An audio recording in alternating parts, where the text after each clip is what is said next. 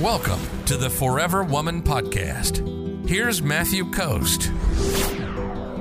How do empathetic women show their feminine side while trying to protect themselves without attracting narcissists? That's a very interesting question. So, I mean, you're going to attract narcissists, right? Like narcissists are are people that are very good at making other people feel very good initially.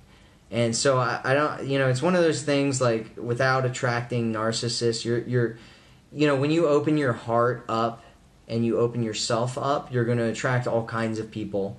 One of them is going to be a narcissist. Instead of being like, okay, I'm going to shut myself down so I don't attract a narcissist, a better thing for you to do would be to look for behaviors that are red flags that signal that something is toxic and that you don't actually want to be around a guy.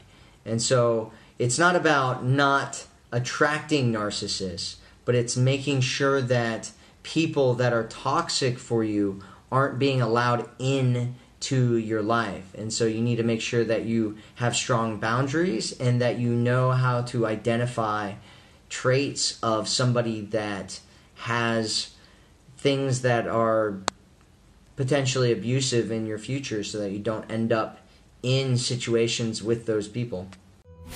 If you're ready to attract a man who loves you, sees you, and cherishes you, visit theforeverwomanformula.com right now.